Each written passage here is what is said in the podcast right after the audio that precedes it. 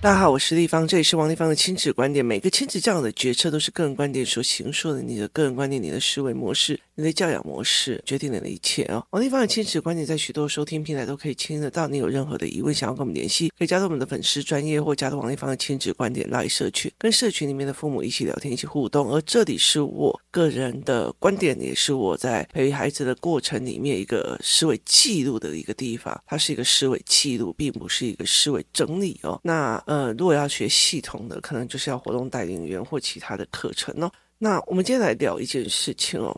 从我当父母开始，或者是很多的人他在探讨原生家庭的时候，他们永远都会在讲一件事情，叫做有情绪稳定的父母才有情绪稳定的孩子哦。这一句话听起来没有什么问题，但是呢，想起来处处都是问题哦。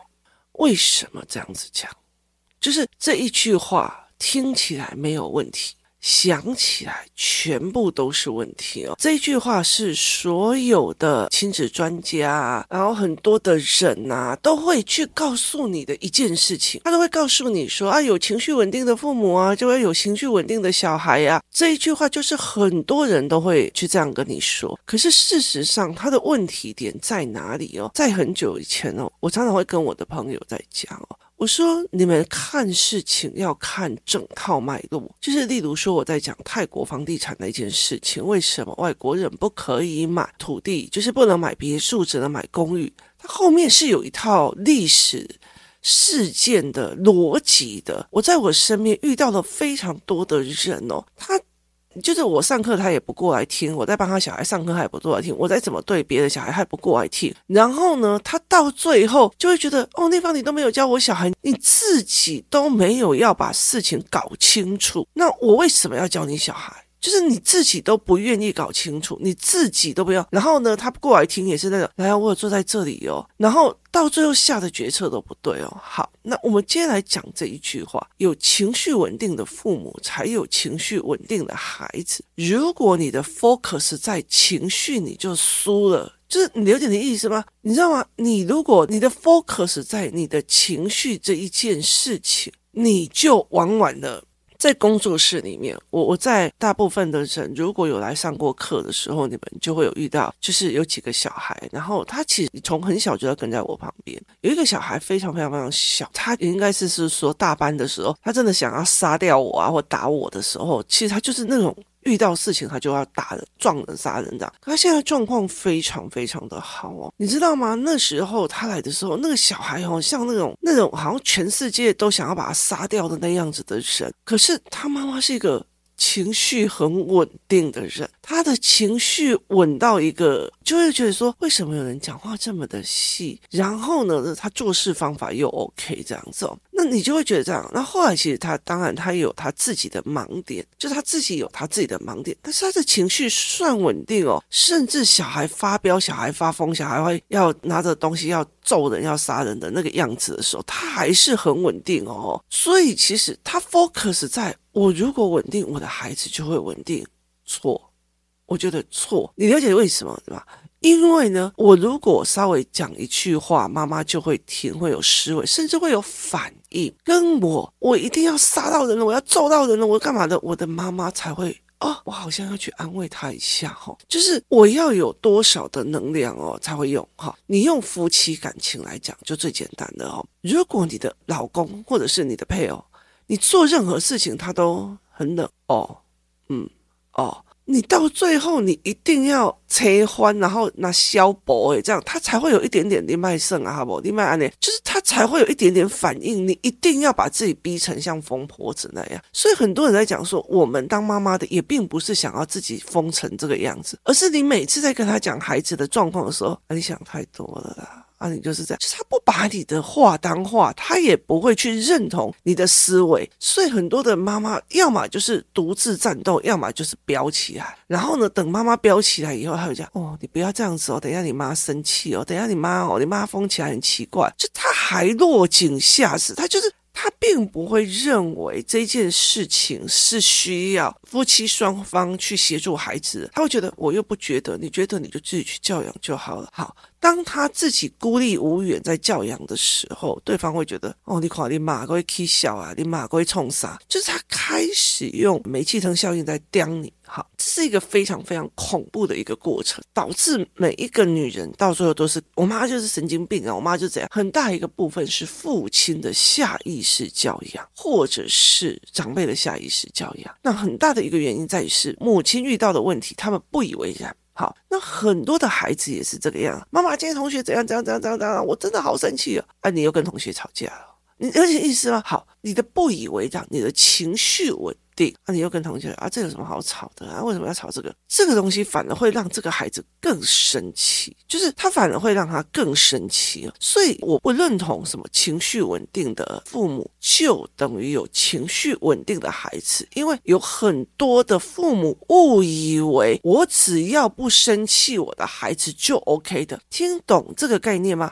这个逻辑在于是有很多的父母认为，只要我不生气，我的孩子就会情绪稳定，这是错的。为什么？因为你的孩子，例如说，哈，你的孩子如果被人家非礼了，你还情绪稳定。我告诉你，你的孩子会恨你一辈子。这这是一个非常非常重要的一个逻辑。你的孩子快要被车撞了，你还在那小心呢、不要太阳，而是你这边真笑哎，你你你，我如果没有你了，我怎么办？你这样的，好，你把他骂一顿。你看你要来一个，就是你如果遇到很多的事情的时候，你情绪稳定，你的孩子一定会恨你一辈子。有很多的思维概念是错的，所以很多的台湾的孩子，台湾的妈妈，就是你了解意思吗？就是。老师没有讲，他不敢做；老师没有说，他不愿意做；老师做不了，所以他常常就是照字面上的意思去揣摩我家长要什么，我老师要什么，所以他就觉得情绪稳定的父母有一个情绪稳定的孩子。对，没有错，逻辑上是对的，语汇上看起来也是对的。你细思去看，错的。如果我今天我跟我的老公一起去喝酒，然后席间上面还有他的朋友，他的朋友乱摸我的胸部，我的老公还没事，然后情绪稳定还好啦。我告诉你，那个老婆会不会恨那个老公？恨，老好人好到你的女人被人家摸了，你都没关系，是吗？好，所以这是一个非常重要的一个思维概念，不是情绪本身的问题。好，这就是我不认同这一句话的原因。然后呢，很大的一部分的原因在于是情绪稳定的父母。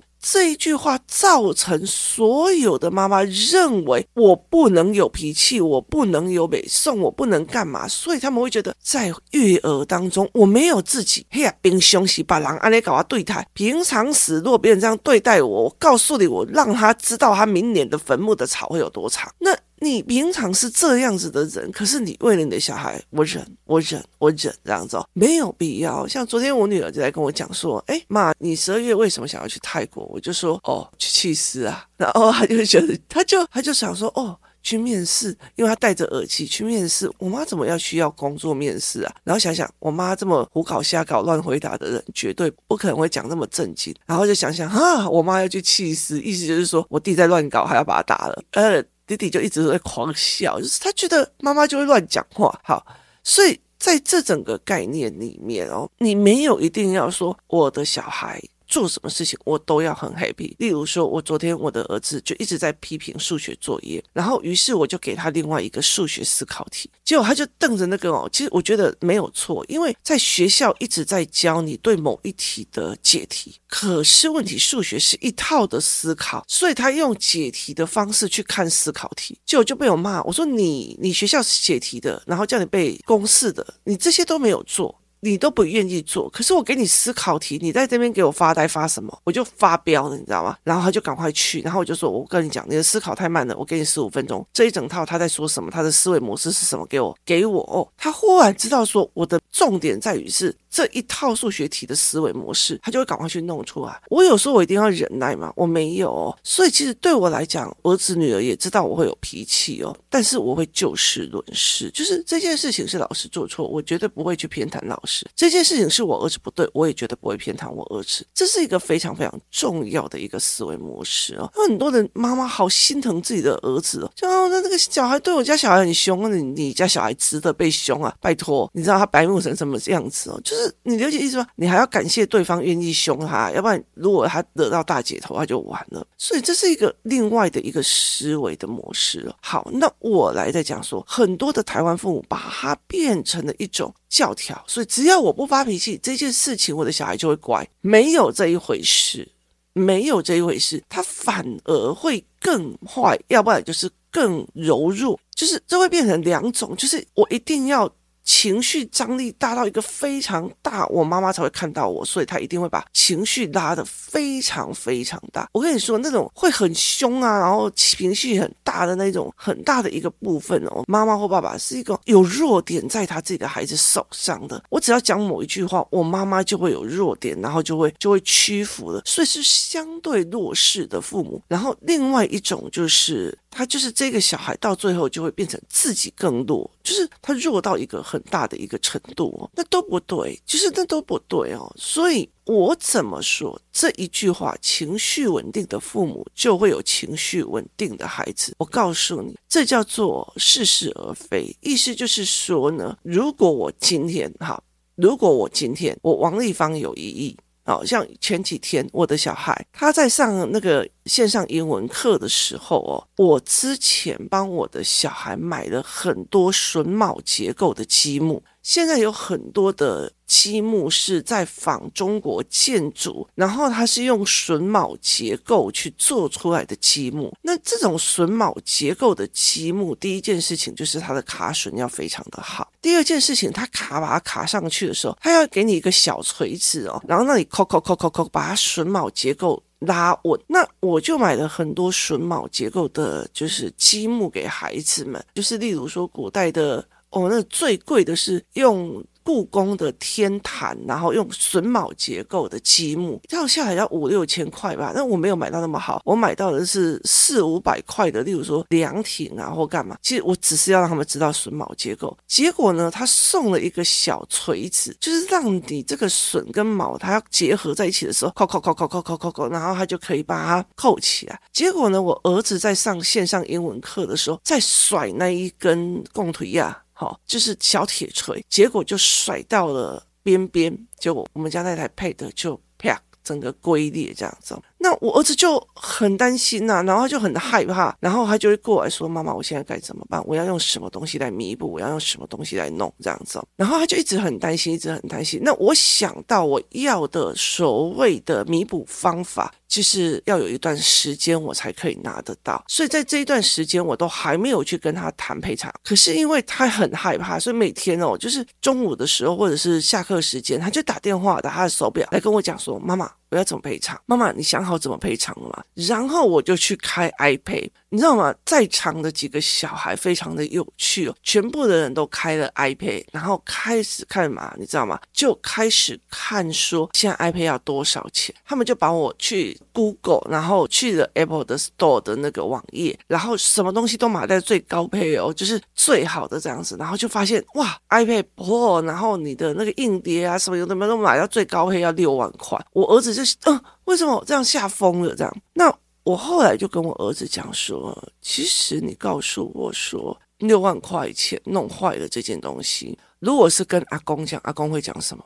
坏了就坏了，怎么弥补？怎么赔偿？我们来谈。好，他会讲坏了就坏了。为什么？因为对外公来讲，这一笔赔偿金对他来讲就是。九牛一毛，你听懂意思吗？对他来讲是一个非常非常小的事情，所以他有需要有这么大的情绪力去骂吗？他不需要哦，那我就跟他说，以妈妈来讲，我来讲，我说 iPad，我如果还要再重买一台，其实我负担得起哦。所以对我来讲，我当然会觉得说，哎，这一台那么旧了，它其实已经很旧了，能撑几年就撑几年哦。他那台也差不多快十年了，我说能撑几年就几年。可是对我来讲，啊坏了啊就坏了嘛，你听我意思吗？大不了再买一台哦。那。钱没有了，大不了再赚。为什么？因为我有能力，所以我的情绪就稳定，而且我有能力处理。因为有能力处理，所以情绪才稳定。因为知道怎么处理，所以不需要慌。好，如果一个小孩打破了他的马克杯，例如说一个小孩打破了他马克杯，他知道该怎么处理，他去收拾，他去地板擦干净，他把所有的玻璃片都收好。他需要有情绪吗？他不需要有情绪哦。所以很多人在讲说，穷人家的家庭里面，一个杯子破都要情绪那样，你是求真哟，你是安娜哟，你跟人破起像微博，就是。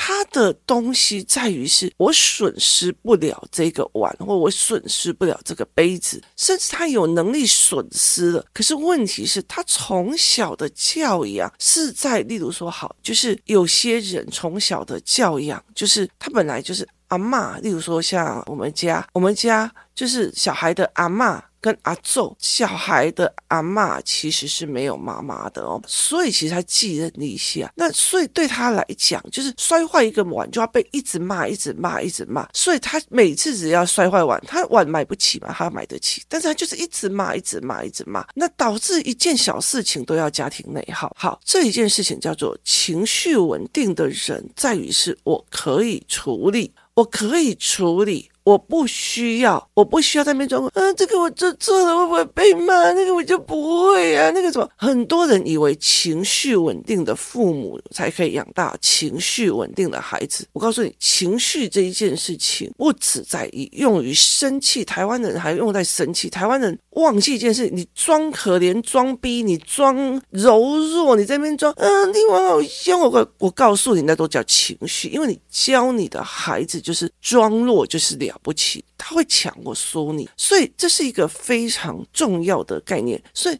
哦，我就买不起啊！你怎样怎样的好，那你就一直说自己买不起，有一天你就永远都买不起。所以这是一个很强大的一个概念，意思就是说你要了解一件事情，就是你要非常非常清楚的了解一件事情，就是说我今天我在做什么事情，情绪之类是这样子。所以我们常常在讲说，富二代跟穷二代，为什么富二代比较容易成功？不是啊，我爸爸给我弟弟五。百万，我弟弟就把这个五百万弄坏了，他得到教训了，他知道这个东西不行了，他还有另外一个五百万可以再创另外一个公司啊。那很多的家庭，他就是拿所有的薪资拿出来去创业的，他没有回头路，而且还一倒就是。负债累累，他没有余裕的，所以意思就是在于是我有没有能力处理去做这件事情。好，没关系，晚破了就晚破了，我们再买。然后我就会教他怎么处理，然后怎么去买，然后用哪些能力换成赔偿金。所以我就跟我儿子在讲，因为我有能力，所以我有办法赚钱，我有办法赚钱，所以我负担得起一个 iPad。所以 iPad 坏掉这件事情，我不需要太大的情绪感染力。那我也很知道要去哪里买，我知道。要去哪一些地方买？我知道要去哪里购入，我也很清楚该怎么买，或者是我现在需不需要重买一台新的 iPad？所以这些都是我自己可以去决定的事情。那我就跟我儿子在讲，你会觉得很恐慌，是因为你破坏了你能力、价值跟价格都无法负担的事情，所以你会非常非常的痛苦，你会有情绪，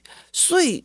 学会怎么处理这件事情是很重要，所以情绪稳定的人很大的一个部分就是这件事情我可以处理。为什么要用情绪处理？这样子的人才可以教养情绪稳定的孩子，因为那个孩子就觉得遇到事情了，处理就好了，不需要有情绪。这个东西，这个论点，在这一句话里面，它才是稳定的，它才是对的。所以很多人一直在认为，有一个情绪稳定的父母，才会有一个情绪稳定的小孩。那你就会觉得，好，那我就尽量不要在家里面跟我老公吵架。你那个畏畏缩缩，你那个像奴才般害怕别人生气的样子，其实你已经产生了情绪了。那你的小孩也会变成这个样子，畏畏缩。缩，要么就是他学他爸爸用凶的、用骂的在对待小孩，那不代表说我今天只要我这个家庭不吵架，小孩就情绪稳定，不是的。他所有的包括的啊，我就不会啊，你为什么不教我？你怎么样？有都没有？你那些东西都是情绪，觉得千错万错都是别人的错，那种恐惧、那种北宋、那种委屈，全部都是情绪。所以。情绪稳定的父母养起情绪稳定的孩子，你不要慌慌张张的。有很多人没有慌慌张张的，但他哭可怜呐、嗯，你好好哦，你们家就是有钱了、才会这样教小孩了。你们家就怎样？我就觉得你如果要哭，可能去别的地方哦，因为你不强大。